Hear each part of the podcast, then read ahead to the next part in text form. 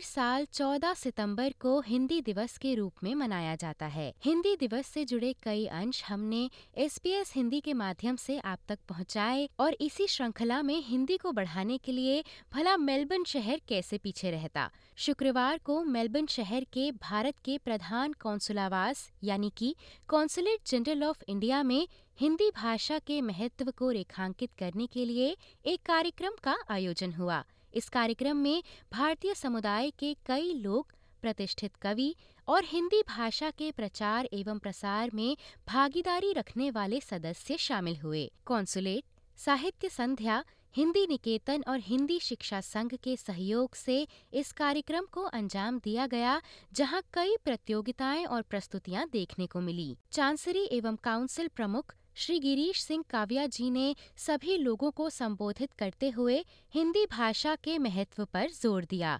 साथ ही उन्होंने धन्यवाद किया उन सभी विद्यालयों, कॉलेजों और अन्य संस्थाओं का, जो कि हिंदी के प्रचार एवं प्रसार में अपनी ओर से निरंतर कार्य कर रहे हैं। हर वर्ष की तरह इस वर्ष भी हिंदी दिवस, हिंदी शिक्षा संघ ऑस्ट्रेलिया, हिंदी निकेतन एवं साहित्य संध्या के सहयोग से पूरे जोशो खरोश से बना बना बना रहा है इनमें से कई संस्थानों के प्रतिनिधि भी यहाँ उपस्थित हैं would like to take this opportunity to extend my sincere thanks on behalf of the Consulate General of India, Melbourne, to all schools, colleges, and various institutions engaged in preservation and promotion of Hindi in Victoria. I am privileged to find representatives from many of these organizations present here. SPS Hindi को भी इस संदर्भ में सराहा गया And we have um, uh, representative from SBS Hindi, Bhavya ji.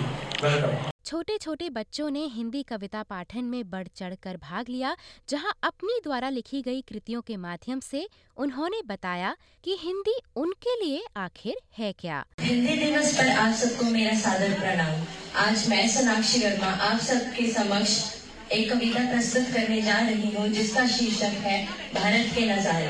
आओ मेरे भारत में हम नजारे तुम्हें दिखाएँगे। उतरोगे जहाज़ से जब तुम चाय तुम्हें पिलाएँगे। चाय अकेली ना भाई तो समोसा संग खिलाएँगे। चाय नाश्ता हो जाने पर भारत दर्शन तुम्हें करवाएँगे। आओ मेरे भारत में हम नजारे तुम्हें दिखाएँगे। पटाखा डांस ग्रुप द्वारा एक नृत्य प्रस्तुति के ज़रिए नन्हे नन्हे बच्चों ने अपनी भाषा के मूल को जानने का प्रयास किया।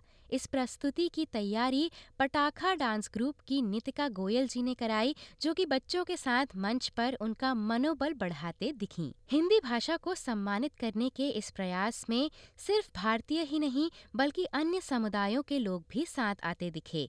आना जो कि लिंडहर्ट सेकेंडरी कॉलेज की छात्रा हैं और मूल रूप से भारतीय हैं उनकी दोस्त जॉर्जिया के साथ मशहूर गीतों पर थिरकती नज़र आई। Arna Geezer, and this dance it really brought out like the Indian side of me, and like seeing all these poems and like un- actually understanding what they meant. It was really nice to like have something to do with the Indian culture. Actually, we like choreographed and like practiced and everything everything ourselves. Georgia बताती हैं कि कैसे हिंदी गानों पर नृत्य करने का ये अनुभव उन्हें बाकी समुदायों की भाषा और संस्कृति से जोड़ता है My name's Georgia Age, and it was really fun performing and seeing others perform in their poems. कार्यक्रम के मुख्य अतिथियों में वीएसएल साउथ ईस्ट की एरिया मैनेजर हेतर रे भी शामिल थीं। उन्होंने बताया कि कैसे उनके द्वारा संचालित विद्यालयों में हिंदी भाषा पढ़ने की चाह रखने वाले बच्चों की संख्या बढ़ती जा रही है I think it's it's absolutely essential. When you look at the Victorian School of Languages offers languages in a whole. uh, We have up to 45 different languages, but it means that the students are coming together with other students from the similar cultural background. So they come to to our school on a Saturday morning, and they're able to connect with their home language, connect with the language that makes them possibly a little bit different from some of the other students at their normal school. Mm-hmm. And it's so important for those children to know where they come from, to be able to use their language, and also to develop their language, especially through COVID, so they could talk with grandma and grandpa in the home country, so they could maintain that connection with their language. साहित्य संध्या से doctor Subhash Sharma हमें बताते हैं कि consulate में ऐसे कार्यक्रम आयोजित करने का असल उद्देश्य क्या है। सबसे पहले तो मैं हिंदी दिवस की आपके श्रोताओं को बधाई देना चाहूँगा।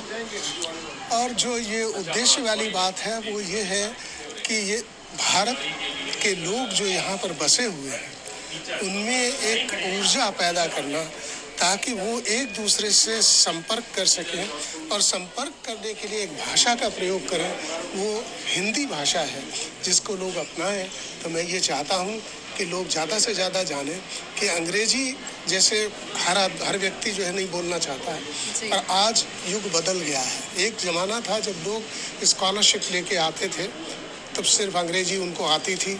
आज कारपेंटर आ रहे हैं शेफ़ आ रहे हैं और मेडिकल इंडस्ट्री में आ रहे हैं, हर तरह के लोग आ रहे हैं। तो उनको अंग्रेज़ी भी उतनी अच्छी नहीं आती।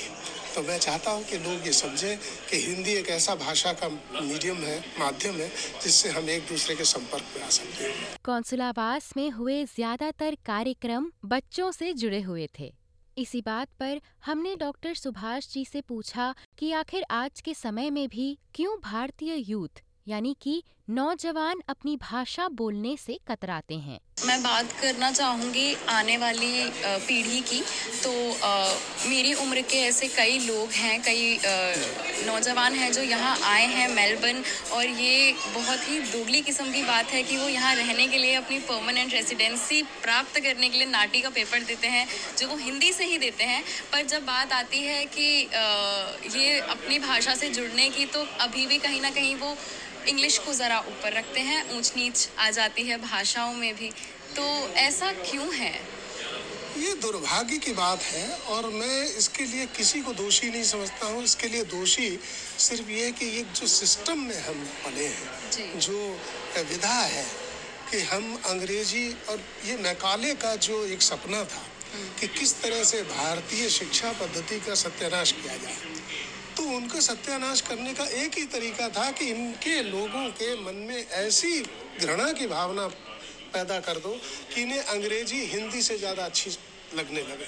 और उसमें बहुत सफलतापूर्वक उन्होंने ये कार्य किया है कि हम अभी तक उससे उबर नहीं पाए हैं। हमको यही लगता है कि अंग्रेज़ी, हिंदी से बेहतर है। लेकिन ये सौभाग्य की बात यह है कि आज का जो राजनीतिक परिदृश्य है भारत में, उस परिदृश्य को देखते हुए ये लगता है कि एक आशा की किरण जाग रही है कि लोग अपने सभ्यता के बारे में अपनी संस्कृति के बारे में, अपनी भाषा के बारे में जागृत हो रहे हैं। और ये जागृत होने में मुझे लगता है कि पहले एक एक बदलाव आएगा। पहले भारत में आएगा और विदेशों में भी आएगा।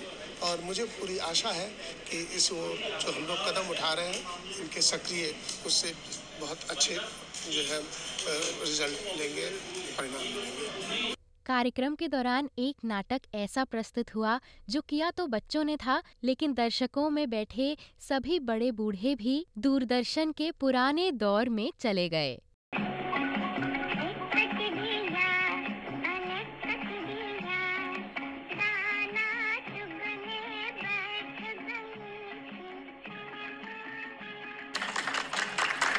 कार्यक्रम के अंत में सभी प्रतियोगिताओं के विजेताओं को मंच पर बुलाकर सम्मानित किया गया। देखने वाली बात ये थी कि बच्चों की कैटेगरी में सभी बच्चों को मंच पर बुलाया गया, चाहे वे जीते हों या नहीं। ऐसा इसलिए हुआ ताकि हिंदी भाषा में अपने हुनर को वो तराशें और आगे चलकर भी अपनी भाषा से जुड़े रहें। एसपीएस न्यूज़ के लिए इस खबर को आप सबके सामने प्रस्तुत किया भव्या पांडे ने।